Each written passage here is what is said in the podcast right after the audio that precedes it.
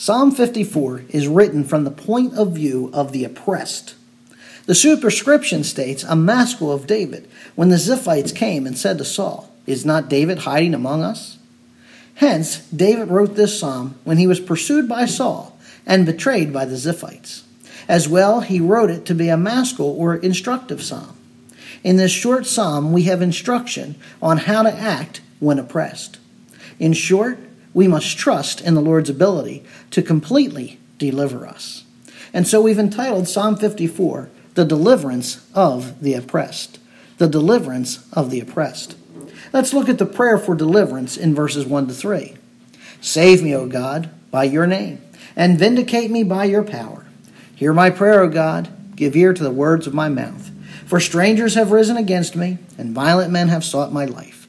They have not set God before them. Selah. The verb for save in that opening cry means to release. Release me, O God. Deliver me, O God. Set me in the open. In other words, it is to put someone in a place where they are free from vulnerability to attack. In the plea, vindicate me, save me, O God, by your name, and vindicate me, the Hebrew word there means to judge or plead my cause. In other words, David not only wants to be saved from his enemies, but he wants to be vindicated before God and, and, be and have his his righteousness established in God's sight. And when we think about salvation and vindication, where do they come from? They come from God. In, in fact, the text tells us they come from God's name and God's strength. Save me, O God, by your name. Vindicate me by your power or strength. When we talk about the name of God, it means uh, it, it, it references his character or his presence, his power. So save me by your presence. Save me by your ability. Save me by your character. Of course, we know what his character is it's holy, it's just, it's righteous, it's true. And so when we invoke something in the name of God, we're asking God to put his character on the line to do something. When Abram camped between Bethel and Ai, he built an altar and he called upon the name of the Lord, Genesis 12, verse 8. And we know from previous studies that in the Old Testament, to call upon the name of the Lord was to invoke worship. It was to call upon God's presence. It was to stand in his presence. It was to come before him and to uh, and, and to stand there to be examined by God and to give worship to God. And he wasn't just saying, Hey, Lord, he was calling on his name. He's calling his presence, calling upon his character. And he not only calls upon God's power, but notice he says, Vindicate me by, or not only save me by your name, but vindicate me by your strength, by your ability. And in essence, they're in parallel, so name and strength uh, uh, are, are parallel or synonymous to one another. One is the same as the other, just two different ways of saying the same thing. Fact of the matter is, our salvation is because of who God is. Our vindication before God is because of his ability or power. We can't vindicate ourselves, we can't save ourselves. And so David now asks, Hear my prayer, O God. Give ear to the words of my mouth. So he's asked for salvation, he's asked for vindication. Now he's asking for his prayer to be heard. Hear my prayer, give ear to the words of my mouth. Again, we have a parallel structure here. Hear my prayer, give ear to my words. Okay? And this repetition is for emphasis. And so what we're seeing here is that salvation and vindication come from God through what? Through prayer. If we're if we're being oppressed and by whatever it may be, by the world, the flesh, the devil, enemies, what have you, first thing we need to do is pray pray for salvation, pray for vindication. And that's where it comes through prayer. He prays for God's ear to be open. That's another way of expressing God, show favor to me. You know, if somebody's ear is closed, if they're not hearing you, they don't have favor for you. They don't have an ear to hear what you have to say. Not so with God. And now he, his need for intercession is stated because strangers have risen up against me. These were foreigners who had, uh, foreign nations who had come against him to attack him. They're arrayed in their battle gear, in their armor, and they've come to attack, to destroy David, to hunt him down, and and and uh, wipe out uh, Jerusalem, wipe out the city. There, this is a military action. He said, you know, the foreign countries have uh, have organized their militaries and risen up against me. The word risen up means to take arms. This is, again, military action. So the oppressors in David's life at this stage uh, were what? This military. Now, uh, the, the military here, of course, going back to the superscription of when he wrote the psalm, uh, was uh, the Ziphites. Okay? Uh, were the uh, Philistines. They had organized an army against David, and they were taking a military uh, action against him. And uh, as Israel's uh, king, uh, even though I mean he had been anointed already to be king, but he wasn't officially the king at this point. Saul was still reigning, but nonetheless, in God's sight, he was king, and the Philistines wanted him dead. Saul wanted him dead. You know, so he has oppression from all around. And he says, I love how he sums up, they have not set God before them. Whether it was Saul or the Philistines that were the Ziphites, none of these people had set God before them. These were idol worshippers. These were not people who were worshiping God. And because they didn't worship God, they went after the man who did worship God. And so his deliverance was coming from these pagans. But notice, when you're oppressed, the responsibility is not to talk about it first, not to complain about it first, not to murmur about it first. The first thing we must do is pray to God. Let's go on to verse 4 to 7. Behold, God is my helper. The Lord is the sustainer of my soul. He will recompense the evil to my foes, destroy them in your faithfulness. Willingly I will sacrifice to you. I will give thanks to your name, O Lord, for it is good. There's the mention of that name again. Uh, I give thanks to you, to, to your presence, O Lord, for it is good. I will give thanks to your power, O Lord, for it is good. He goes on says, For he has for he has delivered me from all trouble, and my eye has looked with satisfaction upon my enemies.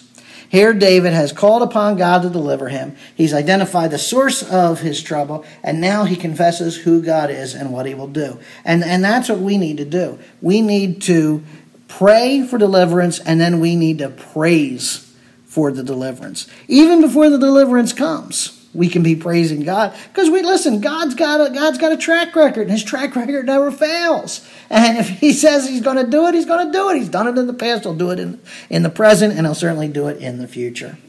Uh, let, us see what David confesses here about who God is and what He will do. First, God is David's helper.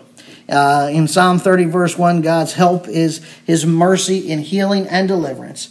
Uh, in Psalm 28, verse 7, God helps because he is David's strength and shield. Here, God helps him be armed for the battle. He's not only with David, he is with David's men, those who uphold his life. He's the sustainer of my soul, he's my helper. Uh, he goes on. Notice not only is David is he David's helper, but he acts on David's behalf. He is going to repay my enemies for their evil. He's going to recompense the evil of to my foes. Now, the word enemy here is one who watches stealthily or an insidious watcher, somebody who's watching, who's spying, so that they can lay a trap or take me prisoner. David says to God, Please destroy them, cut them off. Destroy them. That's what the word destroy means, to literally to cut them off in your faithfulness or in your truth. David is asking God to act and to bring about his vindication by delivering David and his troops and winning the battle for him. And of course, we know time and again that's exactly what God did for David. You know, in Christ, we now know that the Savior was cut off so that we who deserve to die might live. See, he stood in the place as the enemy of God, so we who were enemies would no longer be enemies and not be cut off. That's the mystery of the gospel, or one of the mysteries of the gospel. Uh, that God took our judgment through Christ upon himself. Our enemy, Satan, our enemy of sin, our enemy of death, all defeated by Jesus. You know, that oppression we had from Satan, sin, and death, defeated.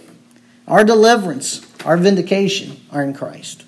So, anticipating God's answer, David now vows to freely sacrifice to God. Notice, again, he wants to worship. You know, if there's one thing we've noticed through the Psalms, it's that every time David or whoever the psalmist might be makes a request of God in the midst of trials, in the midst of trouble, in the midst of oppression, uh, in, in whatever the trouble may be, whatever the distress may be, every time God acts, and many times before God even acts, the response is to worship to go and worship God.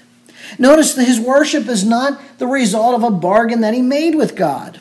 He didn't sit here and say, Now, God, if you deliver me, then I'll worship you. There's no, he didn't do that. He didn't make some vow, he didn't take some oath of, or bargain with God. He does this out of love for God. I prayed, I asked, I know God's going to deliver, and I'm just going to go worship now. He doesn't wallow in the oppression. He doesn't wallow in the trouble. He listen, the depression was still there. God had yet to remove it, but David went and worshiped. David's not under an obligation to pay God off. He worships freely out of the heart. He says, I will praise God's name in its goodness. Why? Because he's delivered me out of all my trouble. I love the fact here that before the deliverance come, David writes it as if it's a past issue. He has delivered me. David hadn't yet been delivered, but he's so confident that God can do it, he writes it in the past tense. My eye has seen its desire upon my enemies. Literally, my eye looked in triumph over my enemies. My enemies are defeated. So here in this psalm, David deals with his enemies, but only after dealing with God. He knows that God will hear his prayers. He knows that God's going to answer them. He knows God's going into battle on his behalf. Do you know that? Do you know with confidence that God hears your prayers? Can you say with confidence that He answers your prayer? Do you have confidence to know that God will go to battle on your behalf? David met God in his crisis. I challenge you to meet God in your crisis because it is only God and God alone who can save us and vindicate us. And so when the problems of life come crashing down, when everything's caving in upon you, flee to the Lord. Psalm 54. Father God in heaven, I thank you for the psalm that you've given to us, this song of the oppressed, Lord, this deliverance of the oppressed. And Father, we, we expect, you know, that there are probably many opinions about what to do when we're oppressed. But Father, the one thing we know that works time and again is prayer. And so, Father, we come to you in prayer. And we ask you, Father, for anyone who may be listening who's in some trouble, some trials, some crisis, some issue, Lord, where they're just oppressed and surrounded, that, Father God, they might be moved to cry out to you, to ask you to hear them, to ask you to save them, to ask you to deliver them, Father. And I pray that you'll act on their behalf. So that in turn, Lord, they may rejoice and may give you the praise for who you are and what you have done. We pray this in your Son's precious name. Amen.